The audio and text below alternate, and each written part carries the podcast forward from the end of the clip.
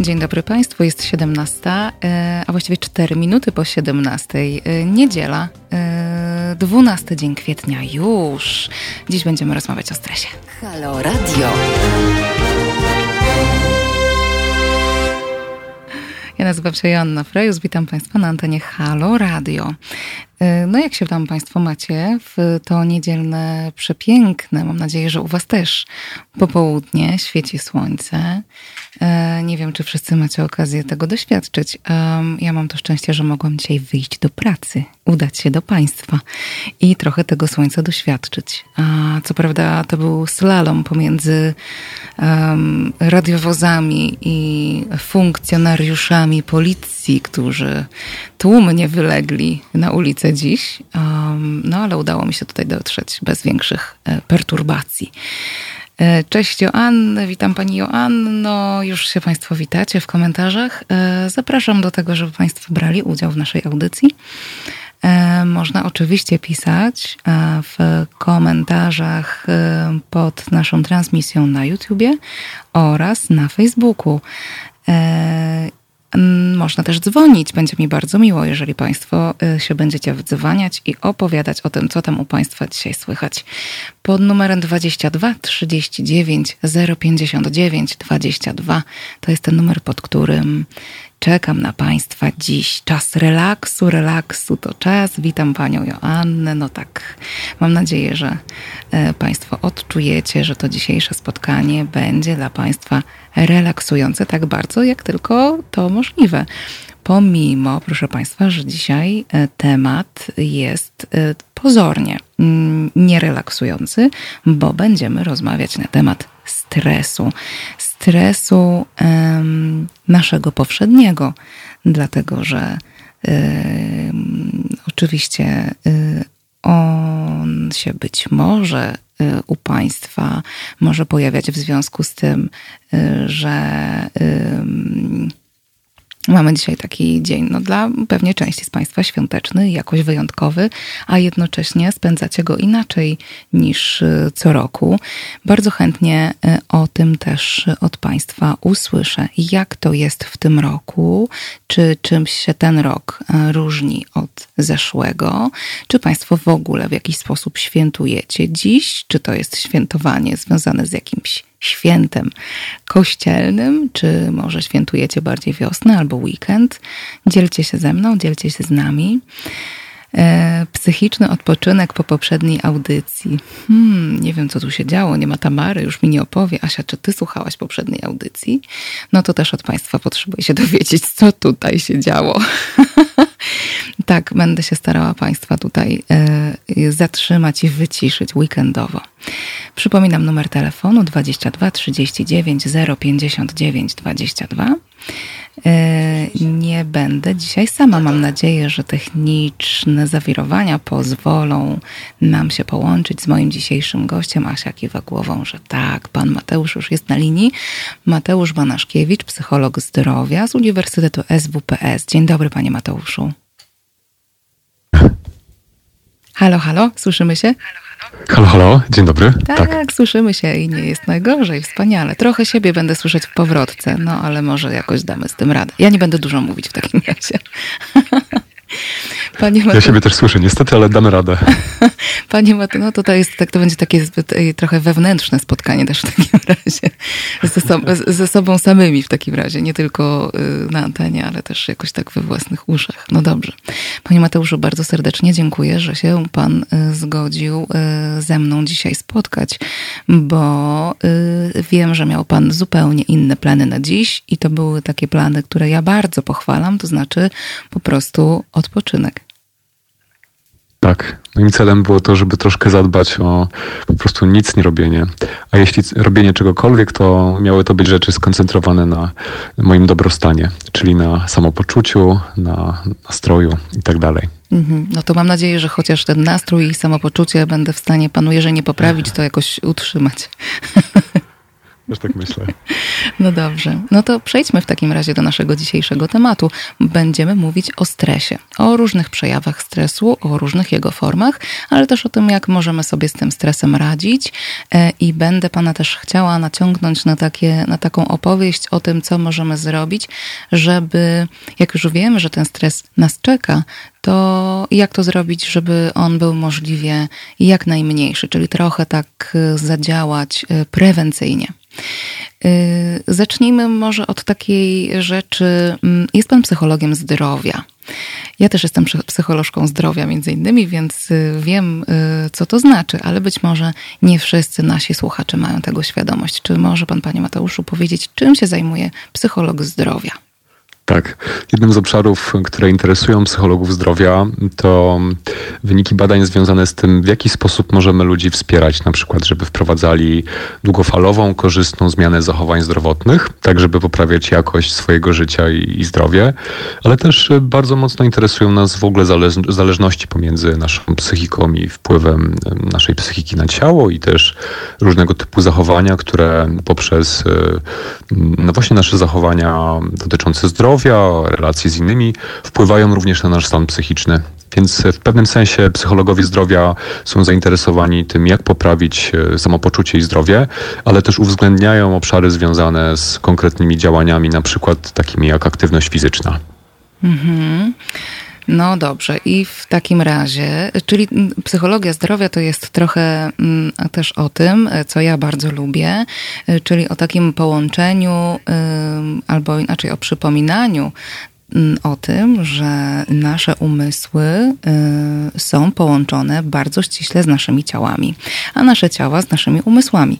W związku z czym y, najlepiej, y, dbając o swój dobrostan albo chcąc dbać o swój dobrostan, nie pomijać ani jednego, ani drugiego, czyli troszczyć się zarówno o swoje emocje, jak i o dobrobyt i dobrostan swojego ciała. Dokładnie.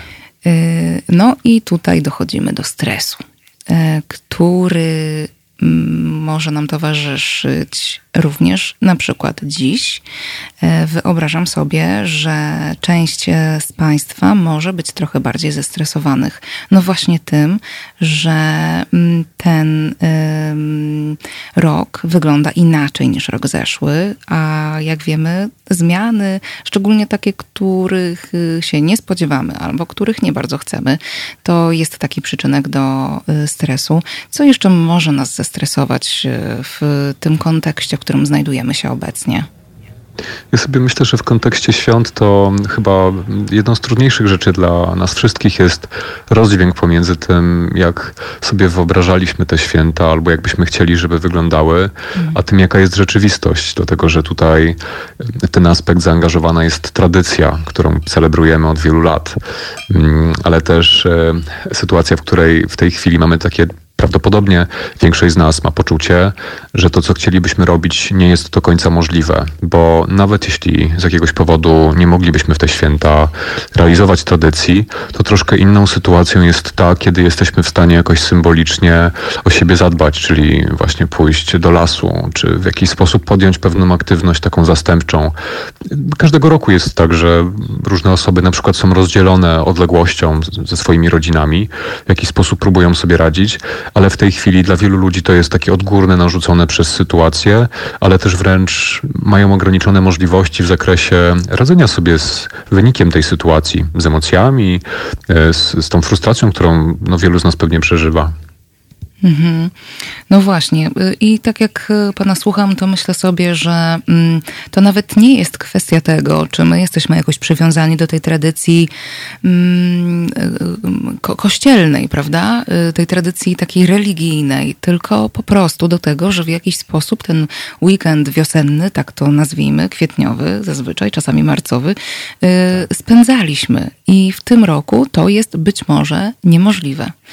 Y, więc y, ten rozdźwięk pomiędzy planami, pomiędzy tym, co mm, jakoś do czego byliśmy przywiązani, może spowodować y, właśnie taką reakcję stresową. Pan Marek pisze, był smutny tydzień, ale dzisiaj nastrój jakby lepszy. Może dzięki pogodzie. Hmm? Pewnie tak. Myślę, że te warunki pogodowe, ta wiosna, która gdzieś e, tak buchnęła e, w ostatnich dniach, e, wpływa na to, jak się czujemy. Mm, pan Witold pisze: Nie mam presji kościelnego świętowania, więc i stresu brak. Mhm. No właśnie. Panie Mateuszu, no to dobra, rozumiem, że rozumiem już skąd może się brać e, ten stres. Wiemy, że on się może brać z tego, że z jednej strony to jest jakaś zmiana, z drugiej strony możliwość poradzenia sobie z tą zmianą jest ograniczona. Oczywiście mm, pewnie dla wielu osób ten rok się nie różni e, za bardzo, bo być może już któryś to raz są w oddaleniu od swoich rodzin. No to co możemy w takim razie z tym zrobić. W pewnym sensie to, co jest obecne, to ta sytuacja sama w sobie i to, że mamy nasze ograniczone możliwości i potrzebujemy w taki lub inny sposób się dopasować, sprawia, że wielu z nas się rzeczy rozwija taką elastyczność e, psychologiczną. To znaczy, nagle przekonujemy się o tym, że możliwości są ograniczone, więc potrzebujemy rozwinąć pewne umiejętności, czy potrzebujemy robić pewne rzeczy, których być może byśmy inaczej nie robili, żeby poradzić sobie z tym, że e, na przykład przeżywamy jakoś emocjonalnie tą sytuację, mhm. albo po, po prostu potrzebujemy wypełnić sobie czas. Ktoś inny być może standardowo mm, skorzystałby z kina, które być może byłoby jeszcze czynne, albo jeśli kino nie jest czynne w święta, no to jakiegoś innego typu rozrywki. Mm, w tej chwili to nie jest albo możliwe. Albo po prostu poszedłby więc... do lasu, no. Mówmy się. Na przykład. Więc szukamy innych możliwości, rozwijamy w sobie taką zdolność, żeby dopasować e, to, co robimy do naszych potrzeb aktualnych, więc to, to w pewnym sensie dzieje się samo, ale też pomocne będzie takie myślenie o tym, że dobrze, skoro ta sytuacja jest jaka jest i w jakiś sposób to jest dla mnie trudne, niekomfortowe i przeżywam w związku z tym emocje, albo po prostu się nudzę, to w tej sytuacji co mogę zrobić? I jeśli ktoś zatrzyma się na takim poczuciu, że to jest frustrujące, jestem niezadowolony, no to wiele pewnie się z tej sytuacji nauczy. Ale jeśli pomyśli sobie o tym, dobrze, to to jest czas, żeby mm, zastanowić się nad tym, co mogę zrobić. Jeśli mam swoich bliskich, e, na przykład tych bliskich, z którymi po prostu mieszkam e, obok, to być może poszukamy różnych takich strategii, które e, w ostatnich latach nie były wykorzystywane, jak wspólne, nie wiem, gry planszowe albo robienie różnych innych rzeczy niestandardowych. Mhm. Normalnie byśmy w święta po prostu byli w podróży i potem spędzili ten czas z dalszą rodziną na przykład. Teraz robimy coś innego. I to na pewnym etapie oczywiście może być frustrujące, bo, bo człowiek nie wie, co zrobić, ale potem potrafi dać w zamian całkiem dużo, bo bliscy, którzy ze sobą na co dzień mieszkają, nagle poznają się z trochę innej perspektywy albo uczą się czegoś, co potem jeszcze im się w przyszłości przyda. A z drugiej strony też przekonujemy się, że mm, mamy różne takie kreatywne sposoby na to, żeby te interakcje z dalszą na przykład rodziną nawiązać. Czyli nagle wiele osób, e, znowu e, niecelowo, to się zadziało dla wielu osób samo, ale nagle ludzie nauczyli się, że można razem zjeść posiłek i połączyć się przez internet i nie jest to oczywiście coś, czego byśmy być może chcieli, ale nagle się okazuje, że to było całkiem miłe mm, świąteczne śniadanie, kiedy widzieliśmy tą naszą rodzinę i mogliśmy mimo wszystko porozmawiać. Więc to jest taka sytuacja, która jest źródłem dyskomfortu, ale wielu z nas uczy tego, że nie wszyscy wszystko to, co chcemy, jest nam dane. Nie zawsze to, do czego przywykliśmy i traktowaliśmy za pewnik, będzie w naszym życiu i to jest pewna unikalna sytuacja, która nam przypomina, że mm, pewna przewidywalność jest pewnym złudzeniem i w rezultacie mamy szansę przy okazji tego dyskomfortu, którego nikomu nie życzę, nauczyć się tego, żeby jednak doceniać te rzeczy, które są codzienne, które są zwykłe, które są na co dzień i wiele z nich wróci. I miejmy nadzieję, będziemy silniejsi o taką umiejętność docenienia tych drobnych, prostych, ważnych dla nas rzeczy. Mhm. Mam takie wrażenie, że to, że w tym roku być może ci z Państwa, którzy chcieli się spotkać z rodziną e, w związku z na przykład przedłużonym, przedłużonym weekendem, ale y, im to y, zostało uniemożliwione, to że właśnie będą z jednej strony w stanie mm, docenić mm, to, że w poprzednich latach to było możliwe, a być może już była trochę taka. Hmm, jako coś pewnego, dokładnie to, o czym Pan mówi, czyli jako coś pewnego nie było to doceniane i trochę tak szykując się do, do tego, do tych odwiedzin, już mieliśmy trochę tego dość i być może to nie było takie fajne. A w tym roku możemy zobaczyć, jak to wygląda w praktyce, kiedy tego nie ma. I oczywiście dopuszczam też taką myśl, że część z Państwa się po prostu ucieszyła. E, ja z rozmów z klientami swoimi też wiem, że część z nich no po prostu najzwyczajniej w świecie odczuwa ulgę. Znaczy w końcu nie muszą nigdzie jechać i w końcu nie muszą się z tego tłumaczyć, bo mają doskonałe wytłumaczenie, ono się znalazło samo. To tak a propos e, szukania jakichś pozytywów w tej sytuacji. Mm, ale to zawsze budzi u mnie mm, taką myśl, hmm, no to dlaczego ja w takim razie się w, przez wszystkie poprzednie lata zmuszałam, czy zmuszałem do tego, żeby y, te odwiedziny się wydarzały? Przecież jesteśmy dorosłymi ludźmi, możemy sobie w którymś momencie samym sobie wprost powiedzieć, nie, to w ogóle jest nie dla mnie i ja nie idę tą drogą e, e, i równocześnie zakomunikować to innym członkom rodziny. A okazuje się, że latami trwamy w takich układach, w których no jednak przymuszamy się do tych y, odwiedzin, do tego siedzenia przy tym stole, do unikania tych drażliwych tematów, do y, gdzieś zaciskania zębów i wytrzymywania jeszcze trochę, jeszcze godzinę, dobra, jeszcze tam ten jeden pieróg, czy czy to tam Państwo spożywacie. I to przecież nie chodzi tylko o sytuację jakąś taką świąteczną czy, czy weekendową, ale y, no tak generalnie potrafimy funkcjonować w różnych relacjach, również rodzinnych. Y, dlaczego nie wychodzimy z tych schematów? Myślę, że w dużym stopniu każdy z nas na to pytanie sobie powinien odpowiedzieć sam, bo to jest sytuacja, w której w ogóle możemy sobie wiele rzeczy poobserwować, bo z jednej strony być może ktoś przekona się, że na początku czuł ulgę i takie było poczucie, że wreszcie jest zewnętrzny pretekst i rzeczywiście jechać nie muszę. Być może taka osoba też odkryje w czasie świąt, że jednak trochę brakuje tej specyfiki tego bycia z rodziną i czasem tych niezręcznych pytań, albo czasem tych różnych porównań, różnych innych dziwnych rzeczy, które towarzyszą jednak temu, że jest się z kimś, kto jest jakąś częścią, albo od wielu lat był, czy nadal jest częścią naszego życia. Być może nie w taki idealny sposób, jakbyśmy sobie wyobrażali, bo trochę też media to komunikują inaczej, reklamy i tak dalej. Mhm. Więc ten rozdźwięk pomiędzy tym, jak powinny wyglądać święta, jak wyglądają, często jest oczywiście obciążający, ale z drugiej strony to też taka sytuacja, w której dla wielu z nas tak odgórnie okazało się, że nie możemy tych świąt spędzić tak jak zwykle spędzamy, to jest też taka okazja, żeby potem w przyszłości, na przykład za rok, mm, pomyśleć sobie przed świętami o tym, jak to w ogóle ze mną jest, bo to, że wizyty mm, i kontakty z rodziną może nie są źródłem tak, tak dużego poczucia bezpieczeństwa, jak na przykład z przyjaciółmi, bo, bo mamy lepiej mm, wytrenowaną umiejętność komunikacji, mówienia o różnych rzeczach, żebyśmy czuli się bezpiecznie, ale z drugiej strony w życiu rodzinnym specyfika też jest taka, że kiedy jest jesteśmy już dorośli, możemy świadomie podjąć decyzję i pomyśleć sobie tak, że wiem o tym, że bycie z rodziną święta nie będzie dla mnie źródłem tylko pozytywnych emocji, ale mimo wszystko w imię tego, że wyrażam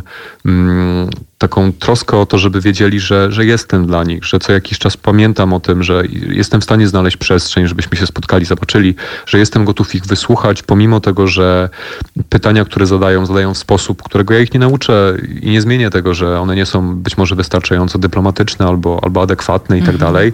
Jako osoba dorosła mam gotowość wejść w ten kontakt z bliskimi, pomimo tego, że nie jest idealny. I to też jest pewien nasz sukces, jeśli robimy to świadomie, pamiętając, że jeśli bym taką decyzję podjął, żeby nie pojechać, to mnie nikt nie zmusi. I koniec końców to jest moja decyzja.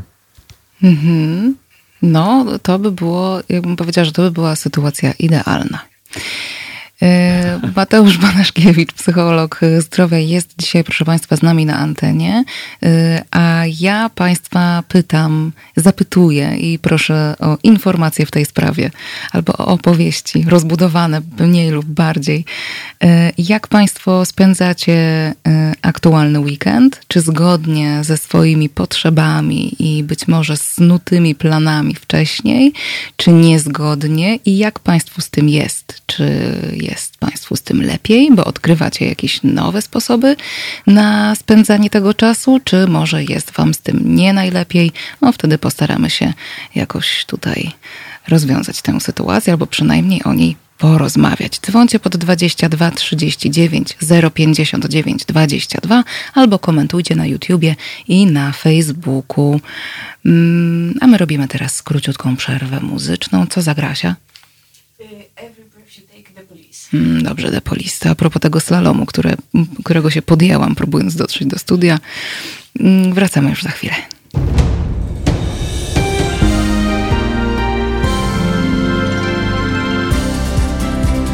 Halo Radio. Pierwsze radio z wizją.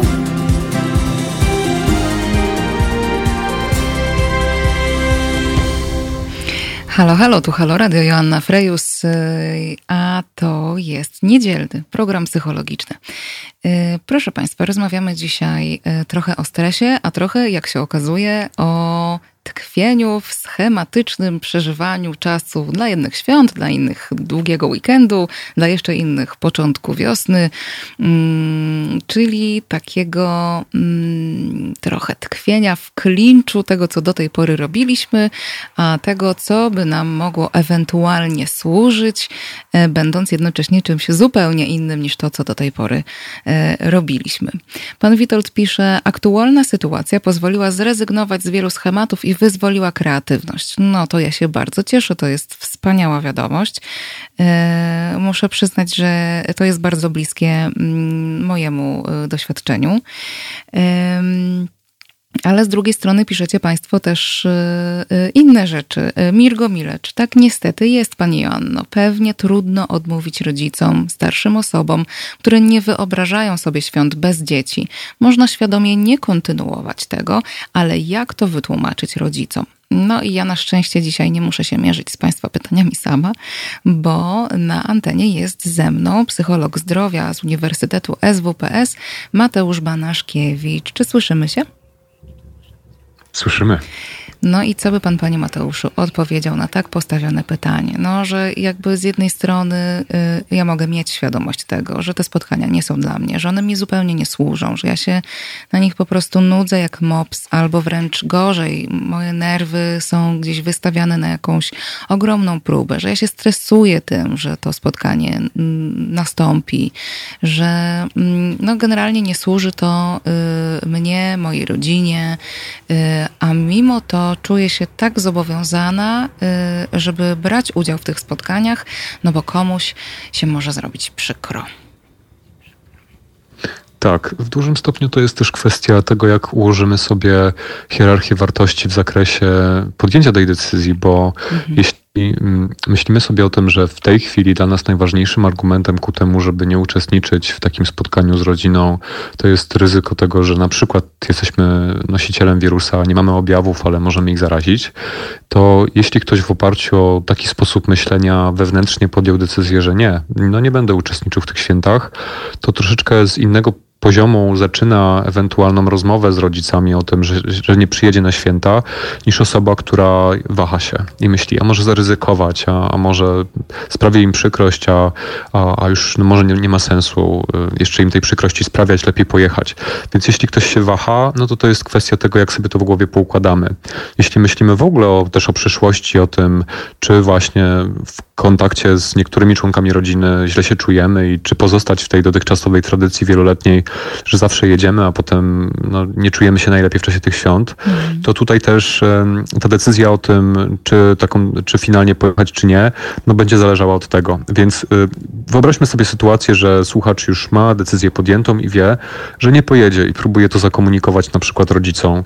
To bardzo ważnym krokiem w tym przypadku jest w ogóle to, żeby za wszelką cenę komunikować to z szacunkiem, dlatego że my w sytuacji, szczególnie gdy coś komuś innemu komunikujemy, niech to będą nasi rodzice, którzy polemizują z nami albo w jakiś sposób reagują też emocjami. No, w rezultacie też możemy też reagować emocjonalnie i na przykład komunikować się w sposób, który będzie atakujący i to jest bardzo zły pomysł, dlatego że to tak naprawdę koniec końców jest e, szkodzące relacji, sprawia najwięcej przykrości, więc pierwszy krok to w ogóle to, żeby pamiętać o tym, że za wszelką cenę staramy się być osobami, które wyrażają szacunek, co nie znaczy, że mówimy rzeczy przyjemne i co nie znaczy, że nie sprawimy przykrości, bo jeśli za jednym razem powiemy, mamo, tak jak wspomniałem, nie przyjadę, dlatego że ryzyko tego, że zaszkodzę twojemu zdrowiu czy tacie jest dla mnie za wysokie, no i pojawi się lawina argumentów e, w ramach takiej polemiki, to na pewnym etapie jedynym krokiem możliwym będzie ponowne powiedzenie, mamo, tak jak ci wspomniałem, nie przyjadę na te święta, kocham was, pamiętaj o tym, przykro mi, że, że sprawiam ci teraz przykrość, no bo słyszę to. Podjąłem taką decyzję, bo i powtarzam argumenty, które są tymi, no, na podstawie których taką decyzję podjęliśmy.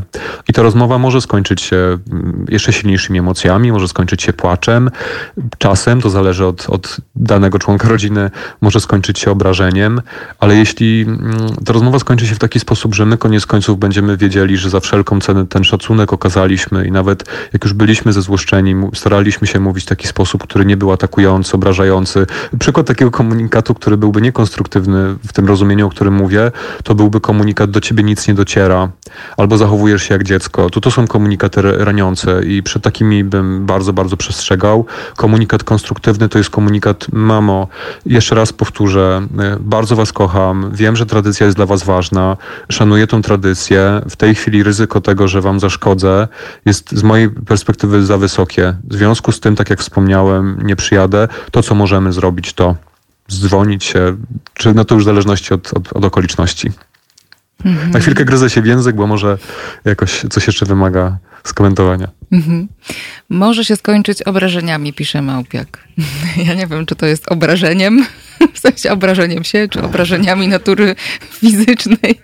Na to drugie chyba e, nie do końca coś jesteśmy w stanie poradzić. Chociaż może jakiś trening kontroli złości albo regulacji może bardziej.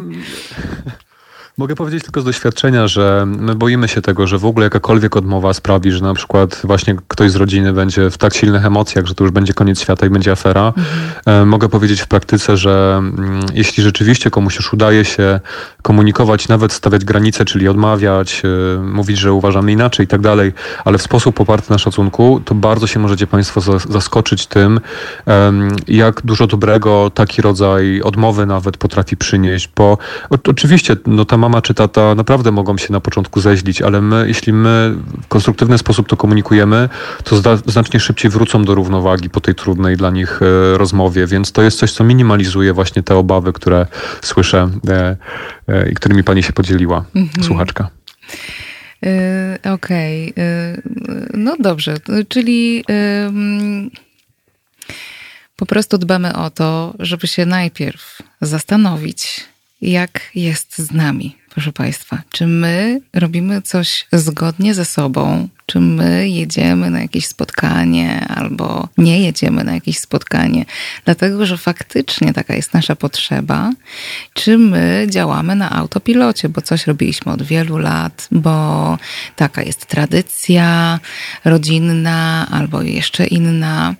Mm, więc y, no właśnie mam takie bardzo silne y, wrażenie, że ta aktualna sytuacja i to, że ten rok być może dla Państwa, y, dla części z Państwa wygląda inaczej, jest taką realną okazją, żeby się w ogóle zastanowić, czy skontaktować z tym, jak to u nas jest. Czy to, że w tym roku jest inaczej, to jest dla nas lepiej, czy gorzej, z czego to wynika i dlaczego do tej pory nie podejmowaliśmy kroków, żeby coś zmienić. Pan Witold pisze, oj, autopilot to była podstawa. No właśnie właśnie. Pani Witolcie była, czyli teraz jest inaczej. Ale czy jest inaczej od tego roku, czy wcześniej pan podjął jakieś działania? Proszę dać znać w komentarzach albo proszę mhm. zadzwonić. Mhm. Mm-hmm. Jeśli mogę, to włączę nawet, nawet, taką jeszcze jedną perspektywę, bo może być tak, że ktoś ze słuchaczy odkryje, że rzeczywiście ostatnie lata to były lata, kiedy do rodziny jechaliśmy na tak zwanym autopilocie i, i potem byliśmy sfrustrowani, żałowaliśmy i potem potrzebowaliśmy e, innych świąt, żeby odpocząć po świętach, ale może też być no tak, że ktoś z nas dojdzie do wniosku, że mm, bycie z rodziną jest obciążające, ale kompletnie niezgodnie z naszymi potrzebami postąpimy, jeśli pojedziemy, ale być może w imię potrzeb na przykład rodziców, czy w imię potrzeb innych członków rodziny rzeczywiście się wybierzemy, tylko wtedy pamiętając, to się nazywa w psychologii autonomia, pamiętając o tym, że to jest nasza decyzja i to my ją podjęliśmy i my na każdym etapie możemy ją zmienić, bo możemy wrócić potencjalnie w każdej chwili do domu, e, czy do miejsca, w którym żyjemy, ale podjęliśmy decyzję, że wchodzimy w te, w te warunki, które może nie są idealne, właśnie z punktu widzenia bycia osobą dorosłą i zrobienia tego czegoś w imieniu jakiejś wartości, relacji, troski o kogoś i tak dalej, pomimo tego, że nie będzie idealnie. I to jest znacznie bardziej bliskie takiemu nieidealnemu światu, ale takiemu, w którym żyjemy. I znacznie więcej wtedy mamy takiego poczucia, że ponieważ to była moja decyzja, to paradoksalnie skutek uboczny często jest taki, że czujemy się lepiej i długofalowo mamy takie poczucie, że nasze życie no jest, jest wartościowe, bo to my podejmujemy te decyzje i my potrafimy wyjść ponad na przykład to, że ktoś z rodziny zachowuje się w sposób, który nam nie odpowiada, ale to my mamy kontrolę nad tym, jak my się zachowamy. Jeśli mnie brakuje tego, że ktoś z rodziny nie potrafi na przykład mówić w sposób dyplomatyczny, to ja jestem w stanie zachować się w taki sposób, który wyraża tą potrzebę, e, czy ten standard, którego ja szukam u innych, ale go niestety nie mam. No ale mam, mam wpływ na siebie. Ja mogę być taktowny. Mhm. Okej, okay, to jest kilka bardzo ważnych elementów. Że z jednej strony mm, ta moja decyzja, że ja wchodzę w tę sytuację, która nie jest idealna z mojego punktu widzenia, ale um, jakieś wartości, które wyznaję, które są dla mnie ważne, um, sprawiają, że ja podejmuję decyzję o tym, że wchodzę w tę sytuację i w związku z tym spodziewam się różnych. Um, no jakby to powiedzieć, zdarzeń, które mogą nastąpić w wyniku. To znaczy, że znowu na przykład narażę się na jakiś komentarz ze strony kogoś z rodziny, albo że no właśnie trochę mnie głowa rozboli, e, być może, bo, bo jakieś emocje będę mm, musiała, musiał zatrzymać. Mm, ale jakoś robię to z takim poczuciem, że to jest moja decyzja, bo to jest dla mnie ważne, żeby w tej sytuacji, żeby z tą sytuacją się jakoś zmierzyć. I być może dzięki temu to napięcie mm, uda się y, zniwelować albo przynajmniej znacząco obniżyć. Mm, I druga rzecz, jakoś tak ważna z tej wypowiedzi dla mnie, że mm, my mamy wpływ tylko na to, jak my się zachowamy, y, również na to, jak zareagujemy, bo osoby inne mm, i ich zachowania nie to się tak łatwo mówi, ale teoretycznie nie powinny mieć wpływu na nasze, mm, nie powinny decydować o naszych y,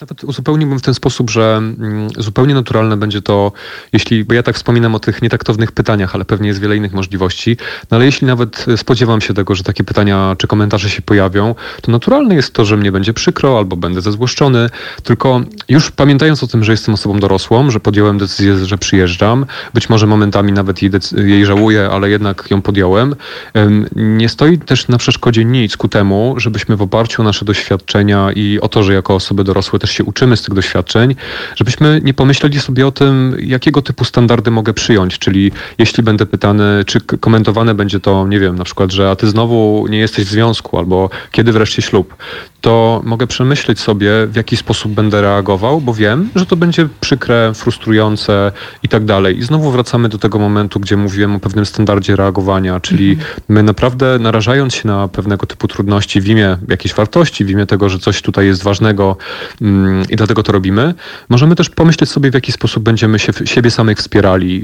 Dla niektórych to może będzie przemyślenie tego, jaką książkę mogę zabrać ze sobą i jak będą takie momenty, że już przy stole mm, świątecznym będzie intensywnie, już będę miał dosyć, czy miała dosyć, to na przykład y, zadbam o siebie i sobie pójdę na godzinną drzemkę, a tak naprawdę poleżę na łóżku i poczytam książkę, a może też się przy okazji zdrzemnę. My po prostu mm, warto też, żebyśmy pamiętali o tym, że no, życie wiemy, nie jest idealne.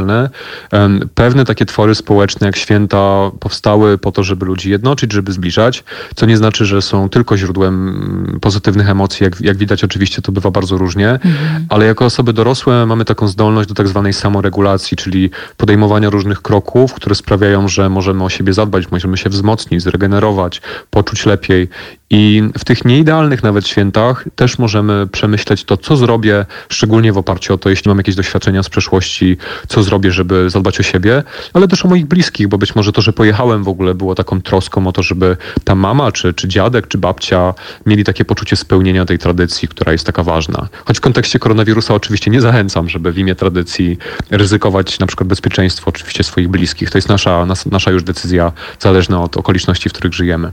Mhm. No tak, oczywiście. Y, pan Marek, pan Witold najpierw odpowiada o, na to pytanie o y, to złamanie mm, tego schematu, że kiedyś y, działał głównie na autopilocie.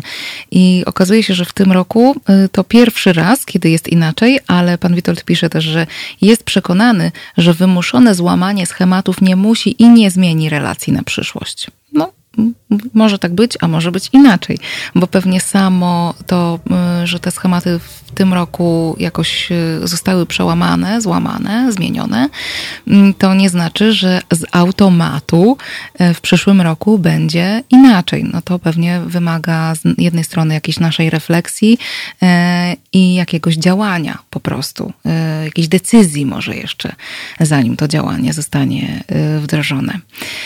A pan Marek wspomina, oj tak, pytania o związki to zawsze był koszmar świąteczny, a koszmarem z dzieciństwa były nalegania babci, no zjedz jeszcze. To jest jakieś pytanie o granice, y, bo yy, oczywiście to jakoś mam wrażenie, że moglibyśmy mnożyć y, te takie niewygodne sytuacje, które się przy tych świątecznych stołach y, wydarzają. I, i te niezręczne pytania i to naleganie właśnie, a na jedzenie, a na niejedzenie, bo to przecież zależy od sytuacji, a narodzenie dzieci, nierodzenie dzieci, wychowywanie dzieci w określony sposób, y, jedzenie przez dzieci, y, jeszcze więcej oczywiście. Mm, I to jest naprawdę jakiś tylko wierzchołek tej góry, która może nam w którymś momencie spaść na głowę to mhm. chętnie się odniosę, i bo mam taką też myśl o tym, że my tak z taką łatwością też pamiętamy o tym, jakie to jest niekomfortowe mhm. i zresztą ja też podzielam, pamiętam różne sytuacje z dzieciństwa, gdzie mm, osoby będące przedstawicielami innego pokolenia też e, robiły różne nietaktowne rzeczy i przekraczały moje mhm. granice. Łączę się tutaj ze słuchaczami. Na pewno też taką drugą perspektywą, o której rzadziej myślimy, jest taka myśl o tym, że święta często są czy były okazją do spotkania przedstawicieli kilku różnych pokoleń, którzy mają inne doświadczenia, inne nawyki właśnie, inne oczekiwania, inne wartości, inne perspektywy. I siłą rzeczy to no, ma prawo być źródłem różnego rodzaju tarć, ale też to, co będzie dla nas wszystkich wartością, to taka próba takiej przyję przyjęcia takiej postawy nastawionej na, na, na, wzrost, czyli takiego myślenia o tym, jak ja spędzając ten czas, nie taki znowu długi, na przykład z babcią czy z dziadkiem, którzy może są specyficzni, ale jak mogę skorzystać z ich punktu widzenia, słuchając na przykład o ich e, sposobie myślenia o świecie, o relacjach, z ich doświadczeń, czyli wtedy w tym moim doświadczeniu, którym być może świątecznym, które być może jest frustrujące i w jakiś sposób budzi negatywne emocje, nagle też człowiek ukierunkowuje uwagę w taką stronę, że myśli sobie, jak mogę z tego skorzystać, co mogę z tego wziąć. I paradoksalnie nieraz słyszałem od różnych ludzi, że nagle okazywało się, że gdy próbowali wprowadzić pewne modyfikacje w tradycję, na przykład, żeby potraw było mniej na stole, że mm, dzielili się tym, że teraz jest taki trend myślenia o tym, jak nie marnować żywności, jak nastawić się na to, żeby było mniej, a jednocześnie więcej, jeśli chodzi o relacje i tak dalej, mhm. to te starsze pokolenia też pewne modyfikacje gotowe były wprowadzać, gdy słyszały te osoby, mm, z czego wynika nasza propozycja. Więc też miejmy z tyłu głowy to, że nie każdy, o kim myślimy jako osobie, która jest taka bardzo usztywniona i bardzo przywiązana do tego, jak musi być, drobnymi krokami pewne rzeczy można wprowadzić i człowiek sam się może zaskoczyć. Mhm. Ja mam też taką myśl, a właściwie to jest jakoś przepraktykowane też y, przeze mnie i przez jeszcze kilka osób, y, że bardzo często jest tak, że te spotkania przy stole i te komentarze i jakieś takie tematy poruszane w trakcie tych spotkań, to jest znowu działanie na autopilocie. To znaczy, że ta babcia już powiedzmy przysłowiowa, czy, czy mama, czy ciocia, y, czy, czy dziadek, ojciec bądź wujek poruszają takie swoje dyżurne tematy, dlatego że oni po prostu mm, trochę nie wiedzą, co innego mogliby powiedzieć, że trochę nie mają innego sposobu na komunikowanie się, że właśnie idą po tym presecie dlatego, że y, nic innego im się tam y, za bardzo nie pojawia w momencie takiej, y, takiego spotkania wielopokoleniowego. I mam takie doświadczenie, że w momencie, kiedy mm, dajemy taką przestrzeń na to, żeby te osoby też jakoś wybrzmiały. To znaczy, zamiast je uciszać, albo ignorować, e, albo się złościć od razu, to zaczynamy im zadawać pytania, e, jakoś ugłaśniamy, uważniamy to, co one próbują powiedzieć, że jakby mm, na takie hasło, ale zjedz jeszcze, nie odpowiadamy od razu, y, wiesz co, spadaj, bo ja już nie chcę. Y, i, i to jakby, i, i nie mów tak do mnie, tylko reagujemy w sposób y, na przykład, mm, wiesz, dziękuję, zjadłem, zjadłam tyle, ile potrzebowałam, i, i, już więcej nie potrzebuję, ale przyznaję, że to jest bardzo smaczne y, i jeżeli będę jeszcze chciała, to zjem, to, to zjem, y, a w międzyczasie możesz mi powiedzieć, jak to zrobiłaś, a co tutaj dodałaś, bo tu jest jakiś chyba nowy składnik, albo y, jak to jest, że od 50 lat ta potrawa smakuje tak samo że jakby mm, warto szukać tych takich punktów zaczepienia, żeby jednak ten dialog jakoś się mógł nawiązać. Mm, to moje doświadczenie polega na tym, że kiedy mm, y, zaczniemy, że jakby zeskrobiemy tę wierzchnią warstwę z tych komunikatów, to one bardzo często wcale nie są o tym, że ty masz zjeść, albo że ty masz mieć kogoś, y, y, z kimś być w związku, albo urodzić dziecko, tylko pod nimi bardzo często jest jakaś troska, albo jakieś pytanie, jakaś chęć chęć nawiązania kontaktu po prostu, chęć w ogóle powiedzenia czegokolwiek e, i właśnie wejścia w, jaki, w jakąkolwiek relację, no, w taki, a nie inny, powiedziałabym, wyżłobiony czasem e, sposób. Tak, tutaj się. Tak.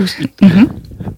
I tutaj właśnie znowu do tego momentu wracamy i to podkreślamy, że ta autonomia, czyli decydowanie o sobie, o sposobie rozumienia sytuacji jest kluczowa, bo kiedy już jako osoby dorosłe pomyślimy sobie o tym, że te niektóre komunikaty ze strony naszej rodziny, mm, takie bolesne dla nas, one po prostu wynikają z tego, że nie potrafią komunikować się inaczej, że tak zostali nauczeni i być może tak. przez całe lata mhm. różne osoby w ich życiu w taki inwazyjny sposób właśnie pytały, komentowały, mówiły. No i to ma teraz odzwierciedlenie w sposobie, w jaki się z nami komunikują, to jest pierwszy krok ku temu, żeby znaleźć w sobie tą gotowość, żeby nie zareagować, e, chroniąc swoich granic, nie zareagować na przykład atakiem, tylko powiedzieć na kolejny komentarz, zjedz jeszcze torciku, być może jeszcze bardziej intensywny niż jak ja to ująłem, żeby zareagować i powiedzieć, myśląc sobie w ogóle o tych potrzebach, które się kryją pod tą wypowiedzią bliskiej osoby, powiedzieć, widzę, że bardzo chcę, żebym docenił te, to ciasto, które upiekłaś. Albo widzę, że z tego, co słyszę, to bardzo chcę, żebym mm, dzisiaj był prawda, najedzony. Um, I to, co potem usłyszymy, to jest zupełnie wtórna rzecz, bo tutaj taka wiedza o tym, że ten nacisk wynika po prostu z czegoś i my nie musimy mu się poddać, ale nie musimy też reagować atakiem. Możemy powiedzieć, tak jak też e, pani powiedziała, możemy powiedzieć, e, słuchaj, dla mnie to już dość, doceniam to ciasto, mm, ale opowiedz mi, albo a co myślisz o. I jeśli takie także takie naciskające na nas komentarze założymy, że, że wynikają z próby nawiązania kontaktu, ze wzbudzenia emocji, to łatwiej sobie z nimi poradzić. Największym wyzwaniem będzie taka sytuacja, gdzie nie ma o czym rozmawiać i jest takie poczucie, że jakiegokolwiek tematu nie dotkniemy, to na przykład rodzice czy dziadkowie krytykują nasze decyzje -hmm. i to mhm. jest to jedno z większych wyzwań, kiedy tak. znaleźć w sobie siłę, żeby nie zaatakować będzie ciężko, ale znowu, jeśli mm, próbujemy wyjść ponad to, pamiętając, że um, to są takie prowokacje, jak właśnie deprecjonowanie moich decyzji, czy, czy, czy tego, co jest dla mnie jakoś ważne, um, że koniec końców one są po to, żeby zwrócić uwagę, że one są takim komunikatem, zauważ mnie, y, chcę być usłyszana, zauważony, e, to trochę łatwiej nam będzie poradzić sobie i zareagować na to, obchodząc to, co usłyszeliśmy i nie polemizując z tym na przykład. Mhm. No to jest trochę to, co mi się zdarza tutaj e, powtarzać. E, proszę Państwa, po prostu empatia nas uratuje, naprawdę. E, po prostu empatia, jakieś takie wzajemne, wzajemna uważność na siebie i na swoje potrzeby po prostu jest chyba odpowiedzią na takie sytuacje również.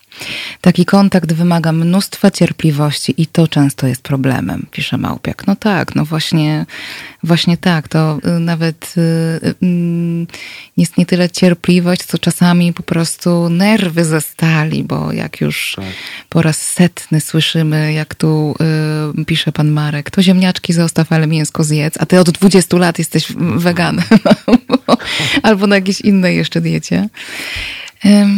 No to faktycznie może być trudno. O, o, słucham. Ale mam, mam podpowiedź, bo mm, to, co dla wielu ludzi kompletnie nie jest oczywiste, a potwierdzają nam to badania i też praktyka kliniczna osób, które pracują z, na przykład z pacjentami, mm, ważnym krokiem jest to, żebyśmy szukając tej empatii, czy powiedziałbym wręcz współczucia dla na przykład naszych rodziców, dziadków w tych różnych takich trudnych sytuacjach, mhm. bardzo ważnym krokiem jest to, żebyśmy znaleźli też to współczucie dla siebie, czyli mhm. jak ja przy tym stole świątecznym jestem w napięciu, jestem zły, czy czuję się zagrożony, sfrustrowany, to żeby pierwszym krokiem było przypomnieć sobie takie poczucie czułości wobec siebie, wobec tego, że mm, mam prawo tak się czuć i, i że też ważne jest dla mnie to, jak się czuję, ale mimo wszystko pamiętam o tym, że jestem tutaj świadomie i spróbuję jak najkonstruktywniej zareagować. I to jest taki niesamowity paradoks, że jak my sami przestajemy być srodzy wobec siebie i wobec tego, że czujemy się tak, jakbyśmy nie chcieli, bo chcielibyśmy się czuć super jak z przyjaciółmi, a czujemy się gorzej, mm, jak uda nam się znaleźć współczucie wobec siebie, znacznie łatwiej będzie przypomnieć sobie o tym, że ja nie zmienię tych rodziców, ja nie zmienię tych dziadków, prawdopodobnie nie zmienię sposobów, w jaki się komunikują. Mogę próbować, jeśli taką mm -hmm. decyzję podejmę i powiem, mamo, kiedy mówisz mi o tym, że jestem wyrodną córką, to mnie się też robi bardzo przykro, nie zgadzam się na to. Możemy próbować.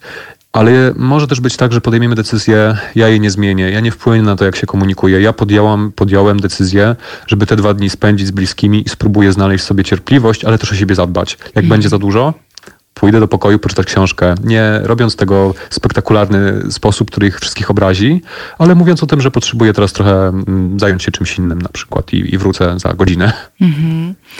No właśnie, to jest też y, jakoś bardzo ważne. Chciałabym to ugłośnić, proszę Państwa, że żadna decyzja nie musi być decyzją na zawsze. To znaczy, nawet jeżeli Państwo podjęliście y, taką, no może nie w tym roku, ale tak w ogóle, mm, taką decyzję, że dobra, jadę, jadę, usiądę tam przy tym stole, nie uśmiecha mi się to i czuję, że, że to już jakieś napięcie we mnie rodzi, a nie wiem, co będzie dalej. Pewnie będzie tylko gorzej.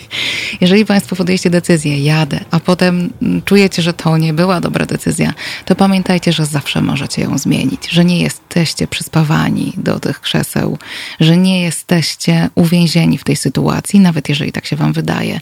Zawsze można wstać i albo się ewakuować na chwilę, e, sprawdzić, czy 10 albo 110 oddechów coś zmieni, albo się po prostu ewakuować w inne miejsce i wcale nie koniecznie trzaskając drzwiami.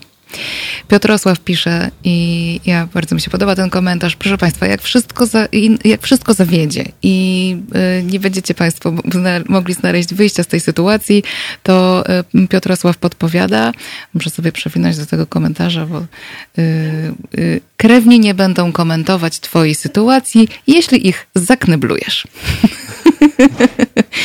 I tym optymistycznym akcentem, e, z bardzo przymrużonym oczkiem, jak Państwo widzą, e, żegnam się z Państwem na parę minut tylko. To jest przerwa muzyczna. Co poleci, Asia?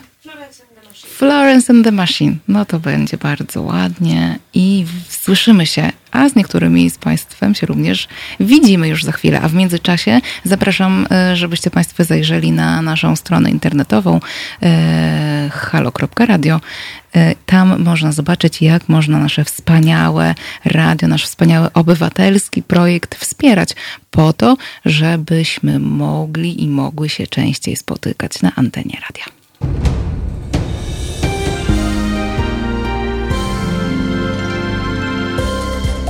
Halo Radio. Pierwsze medium obywatelskie.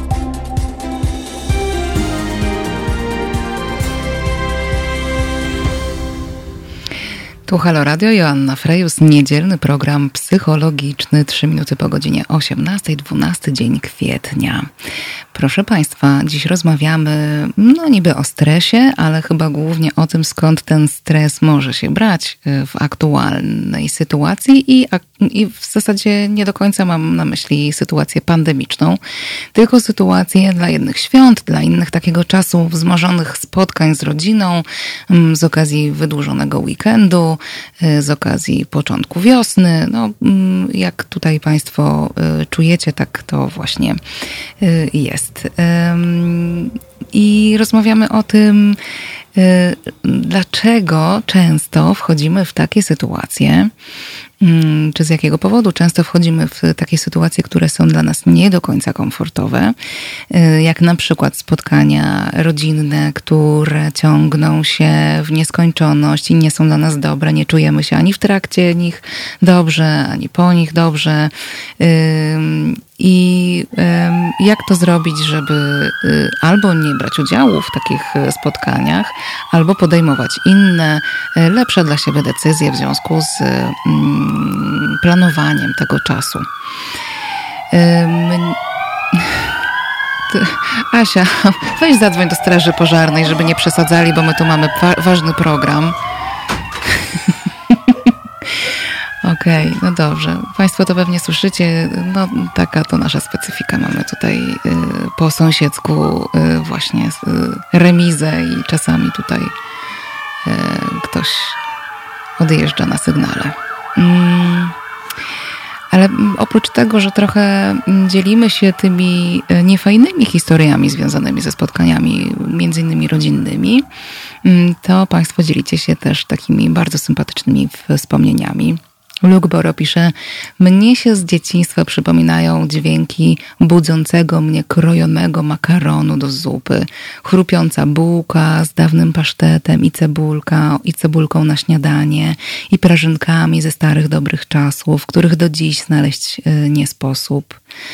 Mm, no, i mleczko ze szklanej butelki z aluminiowym wieczkiem o niesamowitym smaku. No i to takie, co to jeszcze pod drzwi przynosili, nie? Nie trzeba było wychodzić.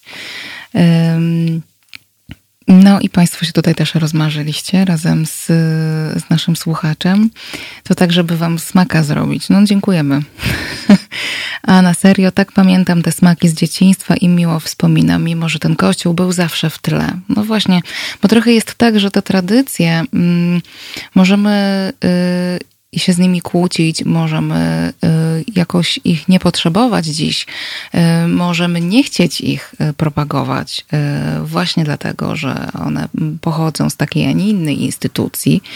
Mm, ale z drugiej strony mam wrażenie, że sama ta tradycja kultywowana przecież też przez osoby, które zupełnie nie mają z tą tradycją kościelną nic wspólnego, e, tylko właśnie mm, traktowana jako taki sposób spędzania tego czasu w roku, e, bardziej lub mniej wspólny jest albo bywa dla Państwa y, w jakiś sposób ważna.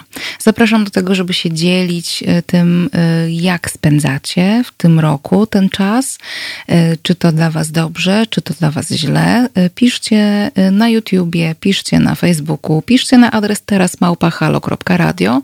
Do skrzynki mailowej też zaglądam. Albo dzwońcie pod numer 22 39 059 22. Nie jestem dziś na antenie sama. Nie jesteśmy w zasadzie, bo mm, to, że Państwo jesteście, to doskonale wiem i bardzo się z tego cieszę.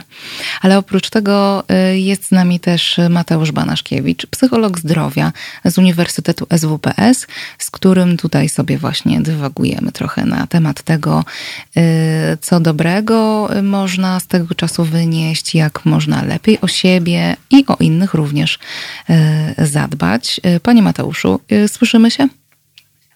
Słyszymy. Mm, no to super. Y, gdyby Państwo mieli y, taki niedosyt i niedobór y, pana Mateusza, to zapraszam też na profil na Facebooku. Po prostu Mateusz Banaszkiewicz, prawda? Dobrze pamiętam. Zgadza się. A nawet jeszcze bardziej zapraszam na Instagram. Na Instagramie, przepraszam, tak, na Instagramie. Tam mm, pan Mateusz y, treści y, różnego rodzaju związane y, z psychologią zdrowia zamieszcza i warto się z nimi zapoznawać bardziej na bieżąco.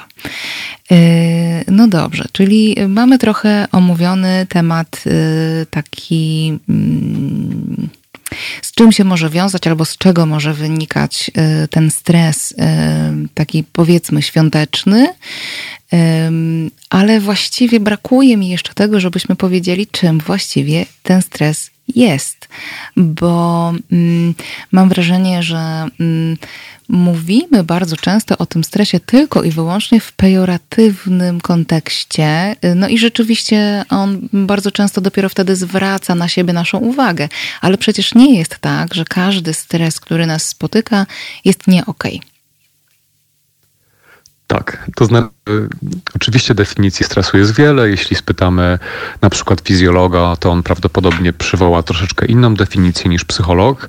Natomiast ta definicja, która jest taka najbardziej chyba przerażającą definicją i taką sprawiającą, że y, dla zasady byśmy chcieli stresu nie przeżywać, to jest właśnie taka klasyczna fizjologiczna definicja, która mówi o tym, że stres to jest reakcja na bodziec, który jest zagrażający i co więcej, to jest taka niespecyficzna reakcja, czyli pojawiają się bardzo takie powtarzalne, obserwowalne objawy stresu. My je wszyscy znamy z doświadczenia.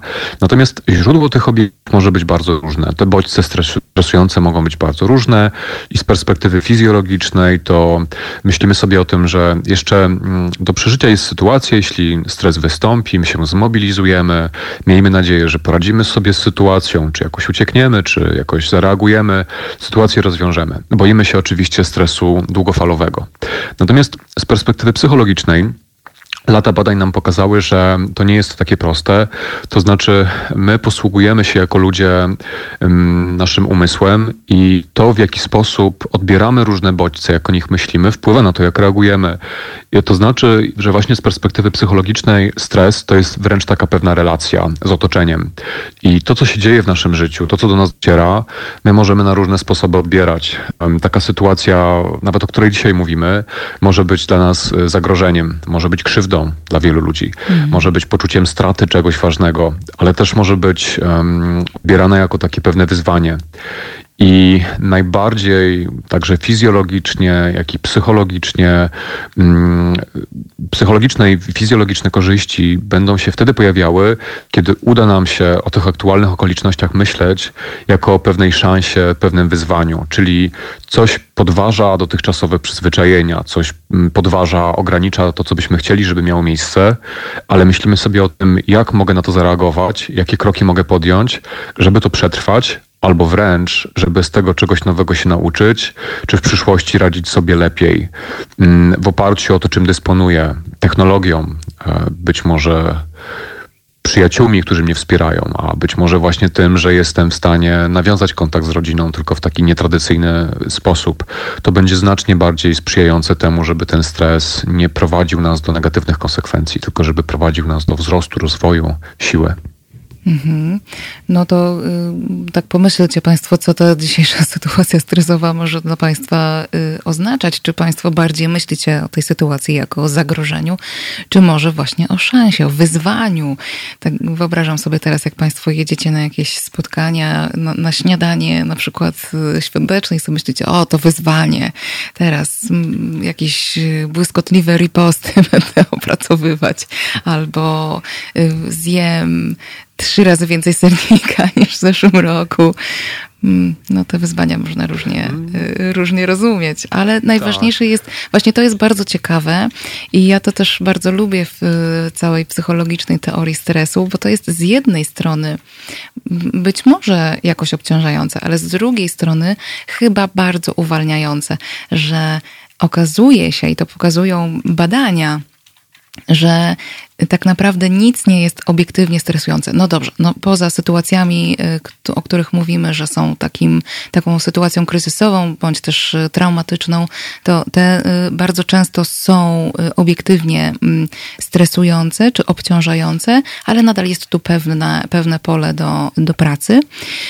Natomiast gdyby wyłączyć z tych rozważań te sytuacje traumatyczne, to jednak, proszę Państwa, mówi się o tym, że nic nie jest obiektywnie stresujące, że dopiero my, jako jednostki, nadajemy temu, co nas spotyka, e, znaczenie właśnie bycia takim obciążeniem czy zagrożeniem. I w momencie, kiedy jesteśmy gotowi e, na to, żeby popracować nad tym swoim postrzeganiem danej sytuacji, to jesteśmy w stanie również wypracować takie myślenie o tej sytuacji jako mniej e, stresującej. Ja może nawet podam przykład, bo mm, myślę sobie o tym, że to tak naprawdę dla słuchacza oznacza, że jeśli sytuacja niespędzania świąt z bliskimi dla mnie jest tak bardzo stresująca, to mogę oczywiście pomyśleć sobie tak, dobrze, obiektywnie nic się nie dzieje. To jest wyjątkowa sytuacja, ona wynika z kwestii epidemiologicznych, nic złego się nie dzieje. I dla jednej osoby to będzie wspierające, uspokajające, a dla kogoś innego, kto przeżywa jakieś negatywne emocje w związku z tą sytuacją, mhm. wspierające będzie pomyśleć sobie, to, że ja tak się złoszczę, to, że mi smutno, że nie zobaczę mamy, jest po prostu wyrazem tego, że mm, coś ważnego jest zagrożone. Moja, moje poczucie bliskości z nią, takie poczucie, że możemy właśnie pielęgnować te tradycje, które są i nadrobimy to, ale to, co teraz przeżywam, jest po prostu wyrazem tego, jaka dla mnie jest ważna, jest barometrem tego, że e, pewne relacje czy pewne tradycje są wartością w moim życiu. I dla mhm. niektórych osób to będzie wspierające, tak, taki rodzaj przeformułowania. I na koniec powiem jeszcze tylko tyle o tym, że mm, jeden ze słuchaczy, jak zaczęliśmy naszą rozmowę po przerwie, właśnie podzielił się tym, że te wspomnienia dzieciństwa, e, krojone ciasto, to jest tak strasznie wyjątkowe i tak dalej. I tak naprawdę to myślenie o tym, że stres jest pewnego rodzaju szansą, czy możemy te bodźce, które są obciążające, traktować jako pewne wyzwanie, jest tutaj, to jest dobry przykład, bo takie pomyślenie sobie o tym, że te aktualne okoliczności tym bardziej sprawiły, że oddałem się w takie nostalgiczne myśli o tym, jak to było, kiedy jako dziecko doświadczałem świąt w taki sposób, teraz jest inaczej. Co to dla mnie oznacza? No być może to oznacza to, że w przyszłości postaram się docenić to, że być może święta już nie wyglądają jak kiedyś, bo nie jestem dzieckiem, ale jestem na przykład w stanie docenić to, że wspólnie z rodzicami, którzy się starzeją, pijemy kawę, jemy ciasto, albo być może jeśli ktoś jest rodzicem, jest w stanie zadbać o to, żeby pewne rodzaje tradycji pielęgnować, czy stworzyć nowe, albo przeformułować ze swoimi dziećmi. I to jest ten sposób rozumienia tej trudnej, nowej sytuacji, czy w jakiś sposób budzącej też negatywne emocje, jako pewnej szansy, jako pewnego wyzwania. I na koniec powiem tylko tyle, że takie myśli o tym, co kiedyś było wartościowe, co było takie budzące silne emocje, teraz nawet jeśli sprawia, że przeżywamy nostalgię, czyli taką, taką zabarwioną, radość zabarwioną smutkiem, to jest często trudny stan, ale nie warto się go obawiać, jest, jest wartościowy, bo pokazuje nam, przypomina nam o tym, że w naszym życiu było coś ważnego i to już nigdy nie wróci, e, co stanowi też część naszego doświadczenia, co jest też wspaniałe, ale myślenie o tym, co w przeszłości było taką ważną rzeczą wartościową, jest źródłem pozytywnych emocji, umiarkowanym nasileniu i to jest coś, co bardzo, bardzo nam służy. Także jeśli mhm. Państwo będziecie w stanie w tych trudnych okolicznościach czy innych okolicznościach też pomyśleć sobie o tym, jak bardzo to nam przypomina rzeczy, które są dla nas ważne, jak bardzo pokazuje nam, czego nam teraz brakuje, to w ten sposób też jesteście w stanie u, sobie, u siebie wyzwalać emocje pozytywne, mm, bo przypominacie sobie to, co było, czy jest wartością w Waszym życiu. Mm, czyli proszę Państwa, krótko mówiąc, wyciągacie teraz te zakurzone albumy ze zdjęciami z tych świąt albo innych e, spotkań rodzinnych albo nierodzinnych e, sprzed kilkunastu bądź kilkudziesięciu lat i wspominacie. Na szczęście e, najprawdopodobniej zapamiętaliście Państwo te bardziej pozytywne aspekty tych sytuacji, więc jest duża szansa, że poprawicie sobie nastrój za pomocą takiego przeglądania właśnie zdjęć. No i teraz mam wrażenie, że bardzo płynnie za podążając za słuchaczami, przechodzimy do tematu radzenia sobie ze stresem czy z innymi trudnościami, które przecież, no właśnie, te sposoby radzenia są bardzo różne i one bardzo, bardzo zależą od tego, kim my jesteśmy, jak my funkcjonujemy, e, jakie są nasze temperamentalne uwarunkowania, czyli krótko mówiąc, z czym myśmy się urodzili. Pan Szymon pisze: Moja żona w ramach nagrody za stres, tutaj oczywiście w cudzysłowie, je słodycze i jej przechodzi. Lecz później ma do siebie pretensje, że je zjadła. No i co my tutaj, panie Mateuszu, możemy powiedzieć? No, y, y, dla mnie to jest po prostu y, nieadaptacyjna forma radzenia sobie ze stresem. Czy to jest dobra intuicja? Gdybym miał mm, coś takiego bardzo konkretnego powiedzieć, to powiedziałbym tak. Właśnie przez to, że większość z nas całe życie słyszy o tym, że stres, szczególnie długofalowy, szkodzi zdrowiu. Mhm. Ludzie nabierają, nabieramy takiego przekonania o tym, że jak go doświadczamy, to zawsze jest wyraz czegoś złego i potem trzeba się nagrodzić. Albo nawet w trakcie tych trudnych doświadczeń trzeba zrobić za wszelką cenę coś, co sprawi, że poczujemy się lepiej. I w ten sposób kształcimy takie właśnie tendencje do e, unikania naszych wewnętrznych przeżyć, czy naszych myśli, które nas obciążają. I podjadanie słodyczy jest świetnym przykładem. Jest wyrazem mhm. tego bardzo często, nie, nie u każdego oczywiście, potrafi być wyrazem tego, że kiedy jest mi źle, jak smutno, kiedy czuję się pobudzony w napięciu, to w rezultacie sięgam po słodycze. I dla jednej osoby ta potem odczuwana ulga jest wyrazem tego, tego, że po prostu dostarczyliśmy organizmowi coś, czego on łaknie, bo jest z tego nauczony, a dla niektórych osób to, była, to był taki moment, kiedy przez chwilę nie czuje tych emocji, no bo organizm jest skoncentrowany na tych procesach, które się dzieją po tym, jak zjemy słodycze i tak dalej. I potem to późniejsze poczucie winy albo ten dyskomfort, pretensje do siebie po prostu wynika z tego, że sobie uświadamiamy, że zrobiliśmy coś, co było jednak niezgodne z naszymi wartościami czy długofalowymi celami. I w, tym, w tej mojej dłuższej wypowiedzi dochodzę do puenty, która mówi tyle. Bardzo ważne jest to, żebyśmy uczyli się takiego poczucia, że stres czasem, owszem, jest sygnałem o tym, że czegoś trzeba unikać, wycofać się z jakiejś sytuacji. Tylko nie zawsze, choć większość z nas ma takie poczucie, że stres jest sygnałem o tym, że coś złego się dzieje i trzeba się uspokoić. Bardzo często stres jest sygnałem o tym, że coś ważnego się owszem dzieje, ale trzeba się zaangażować. Czyli jeśli ja czuję jakieś negatywne emocje, mogę odkryć, że tak naprawdę one są wyrazem tego, że brakuje mi kontaktu z kimś bliskim bliskim i jeśli zorientuje się, jakie potrzeby na przykład kryją się pod tym stresem, to łatwiej będzie się zorientować, że zjedzenie połowy czekoladowego tortu nie jest najlepszym rozwiązaniem, tylko rozwiązaniem jest zareagowanie na moje poczucie samotności, czy poczucie tęsknoty i telefon do kogoś bliskiego. Albo bo to też jest ważne, taki rozwój umiejętności do tak zwanej tolerancji dyskomfortu, takiego pamiętania o tym, że to, że ja teraz po tej stresującej rozmowie na przykład czuję się pobudzony, to to nie jest sygnał o tym, że ja natychmiast muszę się uspokoić. To jest sygnał, że coś ważnego się wydarzyło, mogę pomyśleć o tym, co to dla mnie znaczy, ale mogę zrobić coś takiego, co będzie wyrazem zadbania o siebie, ale nie musi być skoncentrowane na tym, żeby od razu się uspokoić. Czyli e, w takiej sytuacji, jak chcę nie przeżywać tego, co przeżywam, to sięgnę po coś słodkiego albo zacznę oglądać 15 odcinków jednego serialu. A jeśli mam taką zdolność, żeby tolerować ten dyskomfort, pomyśleć sobie o tym, że teraz przeżywam te emocje, bo to była trudna rozmowa dla mnie, ale zrobię najlepszą możliwą rzecz, żeby o siebie zadbać, co nie znaczy, że walczę z tymi emocjami. Wtedy znacznie łatwiej będzie po prostu pobyć ze sobą, mm, napić się wody, porozmawiać z kimś bliskim, jeśli mamy kogoś, może wziąć prysznic, jeśli to będzie wyraz troski o siebie, przejść się na spacer, jeśli to jest akceptowalne w kontekście aktualnej sytuacji epidemiologicznej. Mm decydować o tym, nie walczyć z przeżyciami wewnętrznymi, tylko troszczyć się o siebie w najlepszy możliwy sposób. Jak to robimy tak odruchowo, automatycznie, to sięgamy zwykle po te strategie, których potem żałujemy, czyli na przykład obiadamy się. Mhm. No właśnie, bo w tym kontekście słodycze mm, to y, jest, działają trochę jak używka, prawda? Jedna osoba zje coś słodkiego, inna osoba się napije, jeszcze inna osoba zapali papierosa. Y, no tych strategii unikania tak zwanych jest, y, jest całe mnóstwo.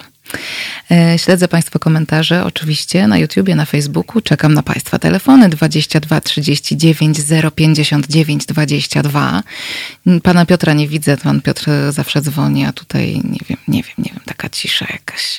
Dzielcie się Państwo informacjami ze mną, swoimi opowieściami, jak dzisiaj spędzacie czas i czy to jest zgodnie z Państwa oczekiwaniami i potrzebami, czy może nie i jak sobie radzicie z tym być może e, dysonansem. E, pan Marcin wywołany do odpowiedzi przez innych Y, słuchaczy mm, y, mówi, że on się w ogóle nie stresuje. Y, I zapytany o to, jak, jak, jak, to, jak to robi, czy jak to zrobił, mówi, że to lata praktyki. Mm, stresuje mnie tylko moja żona, nikt inny i nic innego mm, nie stresuje mnie. To po co być złej myśli, jak można być dobrej? Optymizm i to wszystko. Pan Witold odpowiada, że wiele żon tak ma. Chcę Państwu powiedzieć, że nie tylko żon. Dokładnie. Mężów na pewno również. No, więc właśnie, oraz konkubin, konkubentów i innych tak. osób, z którymi jesteśmy w relacjach, bliższych bądź dalszych. E, niezawodny pan Piotrosław e, zauważa, że zestresowana żona nie zje słodyczy, jeśli ją zakneblujesz. Ale to z bardzo dużym przymrużeniem oka, proszę Państwa. Ja się w ogóle nie powinnam na takie komunikaty godzić w tym programie, naprawdę. Jeszcze ktoś z Państwa to weźmie na poważnie. Mm. No właśnie, y, ale pojawia się też y, inna, mm, y, inna, okej, okay, Małpiak pisze, kiedy ci smutno i źle, myślisz, że jesteś nic nie wart, pomyśl, że kiedyś byłeś najsilniejszym plemniczkiem. no to więc jakby to też jest jakaś metoda, prawda, Panie Mateuszu? No zawsze można rzeczywiście, już na końcu swoich rozważań można dojść do tego, że jednak jakąś walkę się w swoim życiu wygrało i że Jeśli... nie wszystko jest porażką jednak.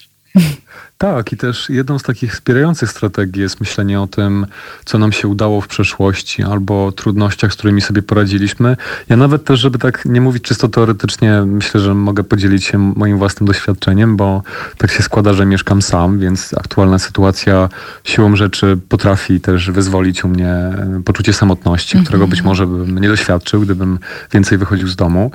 Um, jedną z takich, takich myśli, których tak zupełnie spontanicznie skorzystałem, ale to jest właśnie właśnie wspieranie się myśleniem o przeszłych doświadczeniach. Była taka myśl o tym, kiedy byłem bardzo młodym, z mojej perspektywy chłopakiem 19-letnim po pierwszym roku studiów i jak wyjechałem e, za granicę pracować, żeby zarobić na kolejny rok studiów i to były trzy miesiące mm, pracy w innym kraju, stresującej pracy, byłem tam barmanem, bardzo takie różne trudne doświadczenia i dużo poczucia samotności. I otuchy aktualnie, taka myśl mi właśnie dodała, że że ja znam ten stan i tak naprawdę to ta samotność, która, o której teraz myślę, to jest taka sytuacja, kiedy po prostu nie mam tych relacji w takim sensie, w jakim bym ich chciał doświadczać, ale tak naprawdę to e, ja wtedy byłem tak naprawdę samotny, a teraz nie jestem, bo są różne osoby na wyciągnięcie ręki, które są dla mnie ważne, dla których ja jestem ważny, mimo że nie widzimy się na co dzień. I to mnie wsparło, takie myślenie o przeszłym doświadczeniu. I słuchacze też mogą z tego korzystać świadomie. Takie myśli o tym, że nie zawsze było w naszym życiu lekko, teraz też nie jest, ale wiemy, jak to jest przetrwać. Mhm. No tak, to jest y, jakieś takie powiedzenie. Mm, to zresztą y, gdzieś y, mm, jest chyba ważne, żeby sobie uświadomić nie tylko w kontekście y, stresu, nie tylko w kontekście osamotnienia, takiego poczucia osamotnienia, ale w ogóle w kontekście chyba dawania sobie rady z życiem, że to, że tutaj jesteś, to świadczy, że dałeś, dałaś sobie radę ze wszystkimi przeciwnościami, które do tej pory cię spotkały. Hmm? Albo być może też miałeś, miałaś wsparcie, które ci mm -hmm. pomogło i kto wie, być może tym razem też takie wsparcie otrzymasz, tak. nawet jeśli w tej chwili jeszcze go nie czujesz. Mm -hmm. yy, no dobrze. Yy. Mamy jeszcze, yy, jeszcze chwilę. Y, chciałabym jeszcze mm, porozmawiać o tym, że oczywiście mm, w momencie, kiedy mm, przeżywamy stres, możemy aktywować różnego rodzaju strategie radzenia sobie z tym stresem. Y, jedne mm, są bardziej korzystne dla nas długofalowo, inne są szybsze y, i bardziej skuteczne, ale tylko krótkofalowo. Ale nie jest tak, że na ten stres możemy reagować tylko i wyłącznie w momencie, kiedy on już się dzieje. Bo możemy i jako psycholożka, i pewnie pan jako psycholog też jakoś tak serdecznie, myślę, będziemy państwa zachęcać do tego. Możemy się na sytuacje stresowe przygotować, proszę państwa, zawczasu.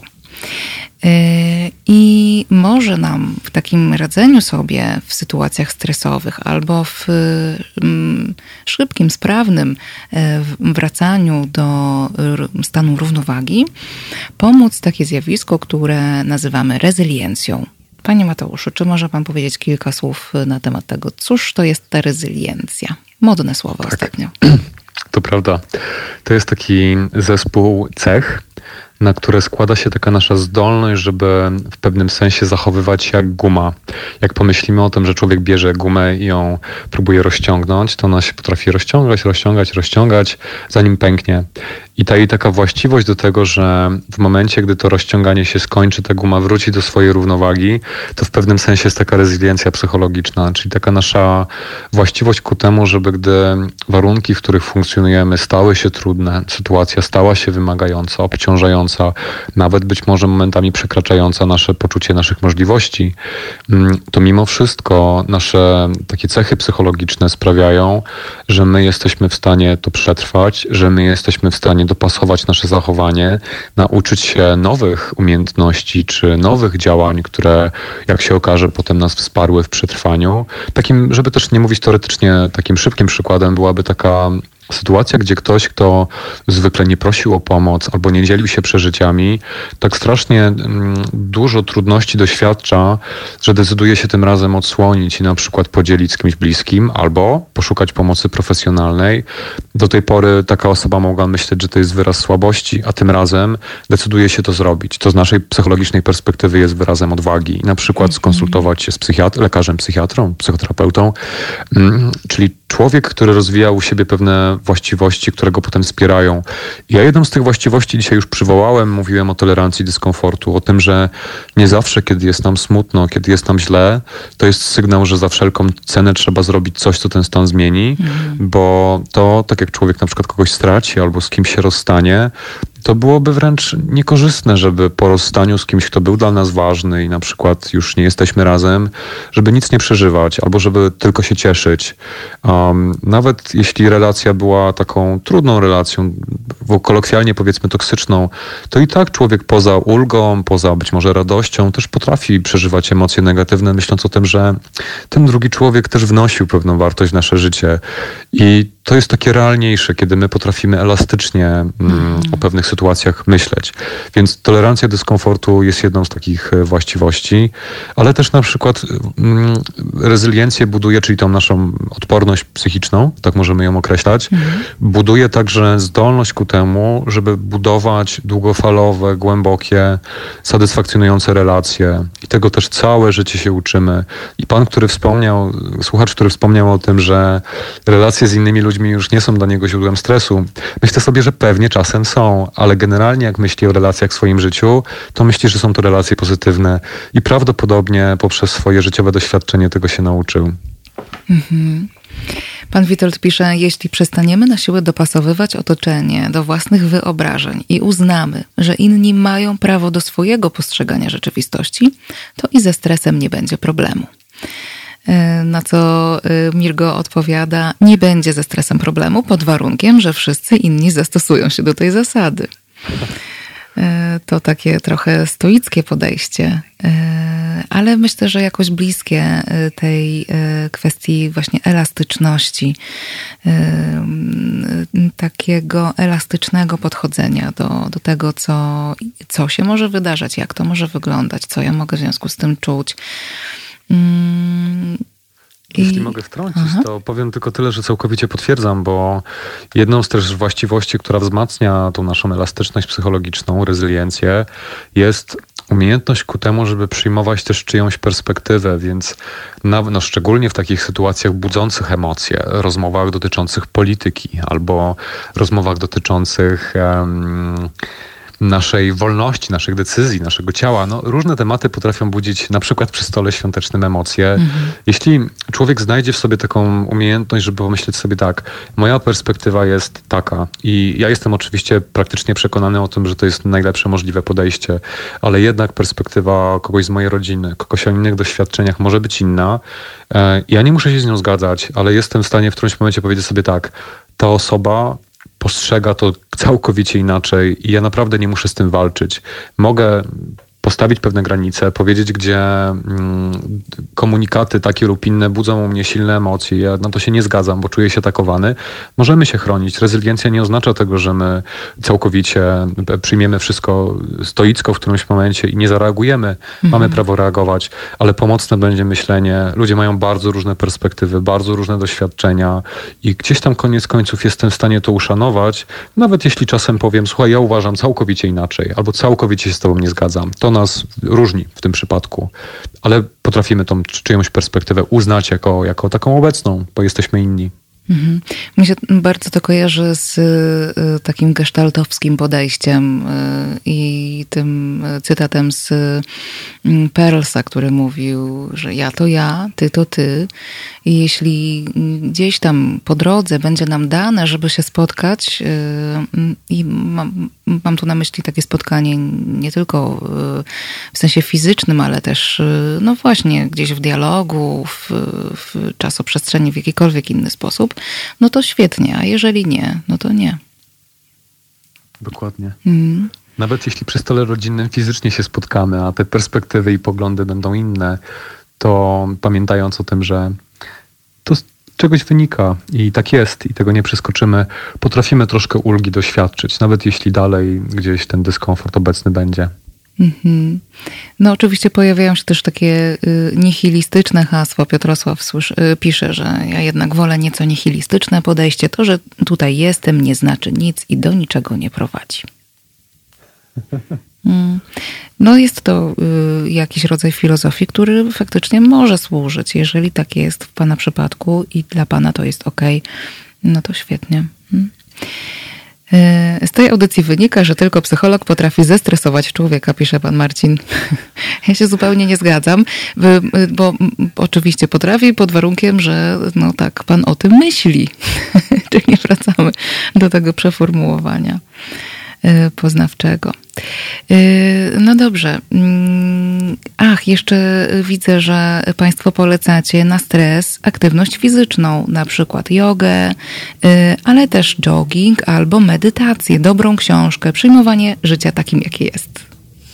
W jednym zdaniu. Super, super przykłady, mhm. dlatego że z jednej strony oczywiście aktywność fizyczna może się różnić. Yoga jest przykładem takiej aktywności, która uaktywnia w naszym układzie nerwowym część e, układu nerwowego odpowiedzialną za rozluźnienie. Świetny przykład, ale też jakby inne formy aktywności są okazją, żeby na przykład wykorzystać energię, która się wzbudziła w wyniku e, stresujących sytuacji i to jest fantastyczne. To oczywiście nie wystarczy, bo wtedy każdy, kto uprawia sport, nie potrzebowałby dodatkowych sposobów mhm radzenia sobie, ale jest znakomitą formą taką troski o siebie.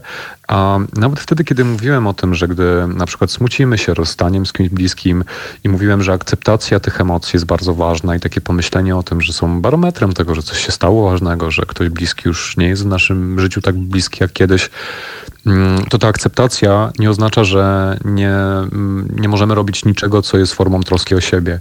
Jeśli dla kogoś wyrazem troski jest jogging, czyli regularne bieganie, Mm, to fantastycznie. Jeśli to jest bezpieczne z punktu widzenia naszego stanu zdrowia, jeśli jest to dopuszczalne prawnie, to jak najbardziej tak.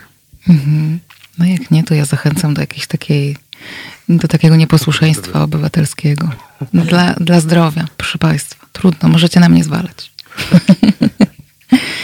okej, okay. a propos dobrej książki, którą też Państwo polecacie, mm, to e, ja przyniosłam dzisiaj dla Państwa takie propozycje, e, ale najpierw Panie Mateuszu, albo nie, dam Panu chwilę na zastanowienie się, czy jest jakaś pozycja książkowa, albo jakakolwiek inna, bo być może to jest jakaś, jakieś nagranie, albo, albo jakaś inna rzecz, którą może Pan polecić naszym słuchaczom i słuchaczkom, którzy i które chcieli chcieli, chciałyby zgłębić temat radzenia sobie z stresem albo rozwijania rezyliencji. O, no dobra, to słucham.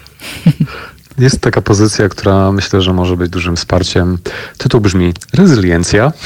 O, autorem jest. Rick Hanson. To ja, proszę bardzo, Dokładnie. wcale się nie umówiliśmy, ale ja właśnie pokazuję tę książkę do kamery. Wydawnictwo, yy, Gdańskie Wydawnictwo Psychologiczne. Zgadza się. Mhm.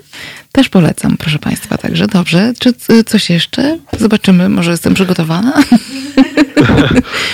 Jest jeszcze bardzo dobra pozycja. Nie jest cienka, ale można sobie ją czytać na raty. Nazywa się Uważne Współczucie. Mhm. Autorem jest Paul Gilbert. I no, to samo wydawnictwo, jak teraz się przyglądam tej książce. Mm, dobra pozycja też obejmująca różne praktyki. On, taka mówiąca właśnie o tym, o czym ja wspomniałem, o tym, że budowanie takiej zdolności ku temu, żeby sobie wybaczyć pewne nasze doświadczenia, albo to, że czujemy się nieidealnie, chcielibyśmy być radośni przy tym stole, a nie jesteśmy, potem prowadzi do e, takiej zdrowszej formy radzenia sobie z emocjami. Zamiast poprzez rzucenie się na słodycze, człowiek potrafi po prostu sam siebie wesprzeć swoim umysłem. Mhm. No właśnie, no, no, właśnie, proszę Państwa, to jest bardzo ważne. Mamy ogromną siłę w swoich umysłach i to jest jakoś piękne. I to nie jest jakiś frazes, y, tylko i pewnie Pan Mateusz też potwierdzi, psychologowie, psychoterapeuci, my to na co dzień obserwujemy w swoich gabinetach. Naprawdę, proszę Państwa, możecie tak bardzo wiele y, dzięki swoim umysłom i ciałom również też. Proszę Państwa, jeszcze dwie książki, o których chciałam wspomnieć. Tak się składa, że z mm, PWN-u, Polskiego Wydawnictwa Naukowego, Mm, pierwsza mogę ją Państwu pokazać, psychologia stresu, ale to jest pozycja dla tych z Państwa, którzy chcą więcej, y, mm, bardziej mm, się chcą skupić na badaniach naukowych i ich y, y, i, i temu, co one wnoszą do psychologii, bo to jest pozycja, którą czytają studenci na studiach psychologicznych, na zajęciach właśnie poświęconych stresowi i radzeniu sobie ze stresem. E, a, Heszem, tak? Tak, doktor dokładnie. I chyba klasyczna pozycja. W sumie to myślałam, że y, pan y, ją tutaj wymieni, ale y, ja to zrobię. Nie mogę jej pokazać, bo ktoś ją teraz czyta i nie mam jej przy sobie. Mm, Dla... Zapolski. Tak, Zapolski. Dlaczego zebry nie mają wrzodów? Y, bardzo y, ciekawa też w swojej formie, a jednocześnie bardzo, bardzo y, napchana merytorycznym, merytoryczną zawartością, która mówi o tym, jak stres w ogóle skąd się bierze, po co on nam jest i jak wpływa na nasze ciało i w związku z tym, jak poprzez ciało można sobie też z tym stresem radzić. No i chyba tyle. Czy coś mamy do dodania? A, no i oczywiście y, bardzo serdecznie Państwa y, zachęcam do tego, żeby korzystać z całego arsenału technik y, relaksacji, oddychania, y, mm, treningu Szulca albo y, jako Jakobsena, Jakobsona? Jakobsona. Tak, Jakobsona, tak. które znajdziecie Państwo na YouTubie na przykład. Y, więc w przerwach od słuchania Halo Radio możecie sobie też y, praktykować takie rzeczy, mm, które też będą w stanie uspokoić nie tylko Państwa myśli, ale również Państwa układ nerwowy, szczególnie ten autonomiczny. Jeśli Asia pyta, czy robimy jeszcze przerwy? Aha. Nie, nie będziemy robić przerwy. Tak, Panie Mateusz? Ja ewentualnie, jeśli ktoś z Państwa ma ochotę właśnie na trening Jakobsona, to odsyłam na mój kanał na YouTubie, bo tam w okresie pandemii nagrałem taki live, że tak powiem, w którym czytam trening Jakobsona, więc można sobie go wypróbować. Ale też jest oczywiście wiele innych alternatyw na YouTubie bezpłatnych. Mhm, no właśnie. Y, no to cóż, proszę Państwa, za chwilę będziemy grać y, muzykę, a y, zanim to nastąpi, to przypomnę, że moim i Państwa gościem na antenie Halo Radio był dzisiaj Mateusz Banaszkiewicz, psycholog zdrowia z Uniwersytetu SWPS. Bardzo serdecznie polecam Państwu kanały pana Mateusza, bo można tam znaleźć wiele dobrego. Na Instagramie szczególnie, ale jak słyszycie Państwo również na YouTubie, pan Mateusz się czasem również na żywo pojawia i mam nadzieję, że też u nas w programie psychologicznym będzie się pojawiał częściej. Serdecznie dziękuję y, za to, że Pan dzisiaj był, nie zważając na to, że to weekend, że może y, weekend inny niż, y, niż inne weekendy. E, I już obiecuję, że dzisiaj nie będę Panu przeszkadzać, przewracać do nic nie robienia tego zaplanowanego na dzisiaj. Bardzo dziękuję. To był a bardzo jeszcze, miły czas. A jeszcze, tak? a jeszcze sprawdzę, no właśnie, jak tam pana samopoczucie, humor? Czy jest trochę więcej na tej skali? Czy, czy nic się nie zmieniło? Wzrosło. Wzrosło. widać takie przyjemne interakcje, gdzie człowiek gdzieś wspólnie um, dywaguje nad różnymi ważnymi rzeczami, wzmacniają dobrostan. No Także bardzo, mój wzrost. Bardzo, bardzo, się cieszę, dziękuję. Zapisuję to na liście swoich sukcesów z dzisiaj. Wpiszę sobie do swojego pamiętnika rzeczy, za które jestem dzisiaj wdzięczna. Państwu też polecam prowadzenie takich zapisków albo przynajmniej, e, przynajmniej zastanawianie się. O, Państwo piszą, że Państwa dobrostan również wzrósł. No to bardzo, bardzo się cieszę. Może wprowadzić w ogóle taką ankietę. Na początku będę Państwa pytać, jak, jak tam samopoczucie w skali od 1 do 10, czy tam, albo od 0 do 10. Nie, do, od 0 to może nie, od 1. Zaczynajmy od jakiegoś jednak poziomu, a potem na koniec audycji po dwóch godzinach będę sprawdzać, jak to się zmieniło. E, dobrze. No to co, Panie Mateuszu, serdecznie jeszcze raz dziękuję. Do usłyszenia następnym razem. Dziękuję bardzo. Do usłyszenia. A e, Państwu jeszcze zanim e, przekażę mikrofon e, kolejnej osobie, która będzie dzisiaj z Państwem się spotykać, mm, to też bardzo serdecznie chcę podziękować. Oczywiście za to, że byliście Państwo dzisiaj ze mną jak zwykle niezawodnie, ale też za to, że Państwo tak bardzo wspieracie naszą inicjatywę, jaką jest Halo Radio, Medium Obywatelskie. Jest mi bardzo, bardzo, bardzo miło, że mogę Państwu donieść, jeżeli Państwo jeszcze nie wiecie, że dzięki Państwa wsparciu byliśmy w stanie zakupić wspaniały, wspaniały, jak to się Asia mówi profesjonalnie, y, sprzęt do obsługi no, Timeline się to nazywa w każdym razie, proszę Państwa. Dzięki Timeline'owi możemy się łączyć z naszymi gośćmi w takiej jakości, jaką słyszeliście Państwo na przykład dzisiaj w rozmowie z Panem Mateuszem, czyli w jakości no, studyjnej. E, I gdyby, a dodatkowo aspekt tej sytuacji jest taki, że gdyby się wydarzyło tak, że z jakiegoś powodu my, ze względu na rozwijającą się sytuację, nie będziemy w stanie stanie dotrzeć do studia, to też będziemy mogli dalej kontynuować spotkania z Państwem właśnie dzięki temu systemowi. E, no, brawo wy, dokładnie, proszę Państwa, brawo, brawo, bardzo dziękujemy z głębi serduszka e, i zachęcamy do dalszego wspierania nas, e, no bo jak Państwo wiecie, bez Was to nie ma nas. Dziękuję serdecznie za to dzisiejsze spotkanie. Zapraszam na kolejne już we wtorek. I no i cóż, życzę bardzo miłego popołudnia, wieczoru, jeszcze jutrzejszego dnia, który mam nadzieję też będzie dla Państwa wolny i pogoda nas też nie zawiedzie. Do usłyszenia.